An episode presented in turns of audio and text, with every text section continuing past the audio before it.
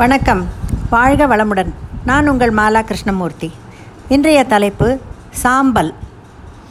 நாம் நெற்றியில் திருநீறு, திருமண், குங்குமம், விபூதி என்று வைத்துக்கொள்வது வழக்கம். பசும் சாணத்தை எரித்து சாம்பலாக்கித்தான் இந்த திருநீறு நமக்கு கிடைக்கிறது. இந்த திருநீறு பண்ணுவது நல்ல பக்தியோடும் சுத்தத்தோடும் செய்யும் ஒரு தெய்வீக கலை என்றே சொல்லலாம். இந்த சாம்பல் சிவனுடன் மிக நெருக்கமாக உள்ளது என்று சொல்லலாம். நாகேந்திரஹாராய திரிலோச்சனாய பஸ்மாங்கராகாய மகேஸ்வராய என்று ஆதிசங்கரர் அருளிய சிவபஞ்சாட்சர ஸ்தோத்திரத்தில் வரும் இரண்டு முதல் அடிகள்.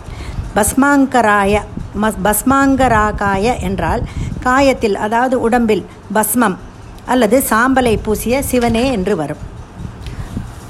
திருநீறு பசும் சாணத்திலிருந்து கோசாலைகளில் தயாரிக்கப்படுகிறது. சாணத்தை உருட்டி தட்டையாக தட்டி நடுவில் ஓட்டை போட்டு சூரிய வெப்பத்தில் காய விடுவார்கள். அது விரட்டியாகிவிடும். இந்த காய்ந்த விரட்டியை அழகாக அடுக்கி அதன் மேல் உமியை பரத்துவார்கள். ஒவ்வொரு அடுக்கிலும் இத்தனை உமியை பரத்தி விடுவார்கள். பிறகு ஸ்ரீருத்ரம், சமகம் போன்ற மந்திரங்களை ஜபிப்பார்கள். விரஜா ஹோமம் வளர்த்து பிறகு முட்டன் என்ற அந்த விரட்டி உமி கலந்த அடுக்கு கலவைகளில் அந்த ஹோம அக்னியை கொண்டு பற்ற வைப்பார்கள். அதுவும் சிவராத்திரி காலையில். விபூதியின் தரம் மாடு சாப்பிடும் சாப்பாட்டுக்கு தகுந்த மாதிரி இருக்கும் என்கிறார்கள். அது பண்ணும் இடம் சுத்தமாகவும் மண் குப்பைகள் இல்லாமலும் இருக்க வேண்டும்.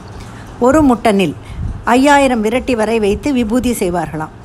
உமி சூட்டை உள்வாங்கி தக்க வைக்க உபயோகப்படுத்தப்படுகிறது. உமியால் தான் நல்ல ஆஷ் கலரில் சாம்பல் அல்லது விபூதி கிடைக்கிறது. முட்டன் பக்கம் யாரும் நான்கு நாட்கள் வரை செல்ல முடியாது. அதன் பிறகு விரட்டிகளை புரட்டி பார்ப்பார்கள். விரட்டி நன்றாக சாம்பலாகி இரண்டு இருபது நாட்கள் வரை ஆகுமாம். அது முடிந்த பின் இந்த சாம்பல் லிங்கம் வடிவில் இருக்கும் என்கிறார்கள். அந்த சாம்பலுக்கு வெள்ளை நிறம் பனியில் இருப்பதால் வருகிறது என்கிறார்கள். இந்த விபூதிக்கு நிறைய டிமாண்ட் இருக்கிறது என்கிறார்கள் இதை தயாரிப்பவர்கள். பேக்கெட் போட்டு அனைத்து நகரங்களுக்கும் இதை ஏற்றுமதி செய்கிறார்கள். விலையும் அதிகமில்லை. ஆனால் இதை செய்ய நிறைய வாலண்டியர்ஸ் தேவைப்படுவதாக சொல்கிறார்.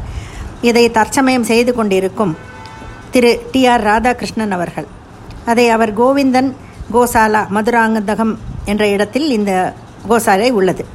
பிரம்மஸ்ரீ கோபாலகிருஷ்ண சாஸ்திரிகள் அவர்கள் இந்த ப்ரொசீஜரை ஆரம்பித்து வைத்தவர்கள் ஆவார்கள். ஹோமம் வளர்க்க பண்டிதர்கள் தேவைப்படுவதால் அவர்களுக்கு சன்மானம் தர வேண்டியுள்ளது என்றார். கோமாதா நமது நம்மை நாம் கடவுளாக வணங்குகிறோம். அதோடு சம்பந்தப்பட்ட எல்லாமே புனிதம்தான். உஜ்ஜயின் காளி கோவிலில் சிவராத்திரி விழா படுசிறப்பாக நடைபெறும்.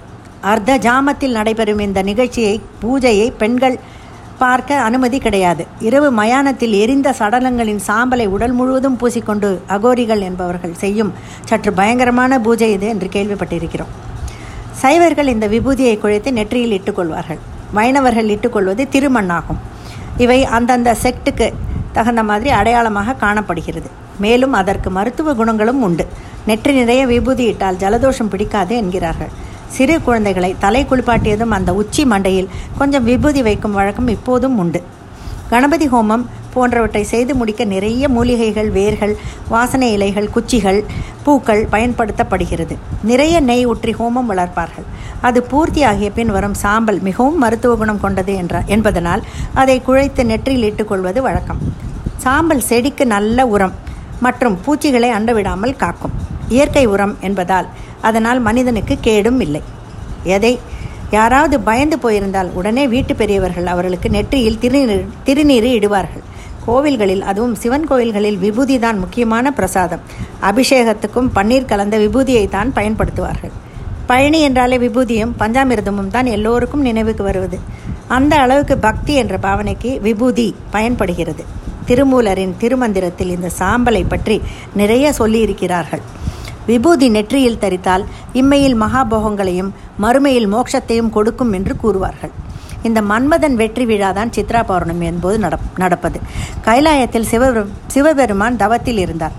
அம்பிகையோ மேருமலை சாரலில் பூமியில் தவத்தில் இருந்தார். இருவரும் காமம் ஒழிந்து தவத்தில் ஆழ்ந்ததால் உலகம் வறண்டது. உடனே படைப்பு கடவுள் பிரம்மா சிவபெருமான் தவம் கலைக்க காமனை அனுப்பினார். கரும்பு வில்லிலிருந்து ஐந்து பானங்களை சிவபெருமான் மீது விட்டதும் நெற்றிக்கண்ணால் மன்மதனை எரித்தார் சிவன். சாம்பலாவதற்கு முன்னால் சர்வலோக ஜனனியான அம்பிகை காலில் அம்மா என்று கதறி விழுந்தான் மன்மதன். அவனை தன்னுள் சுவீகரித்து கொண்டாள் அம்பிகை. காலம் பார்த்து சிவபெருமான் கரம் பற்றி தன் ஜெகன்மோகன அழகில் அவனை சிக்க வைத்தாள். எந்த நெற்றிக்கண் மன்மதனை எரித்ததோ அதே கண்ணில் இருந்து முருகன் பிறந்தான்.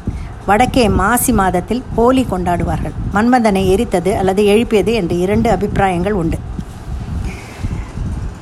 எப்படி இருந்தாலும் எதை எரித்தாலும் சாம்பல் ஆகிவிடும். இது இயற்கை நியதி. பிறந்தவர்கள் எல்லோரும் என்றோ ஒரு நாள் வந்த மாதிரி போக வேண்டியது தான், எரிந்து சாம்பலாக வேண்டியது தான் என்பதை எப்போதும் மனதில் கொள்ள வேண்டும் என்பதற்குத்தான் நெற்றியில் இந்த திருநீறு எனும் சாம்பல். நன்றி, வணக்கம்.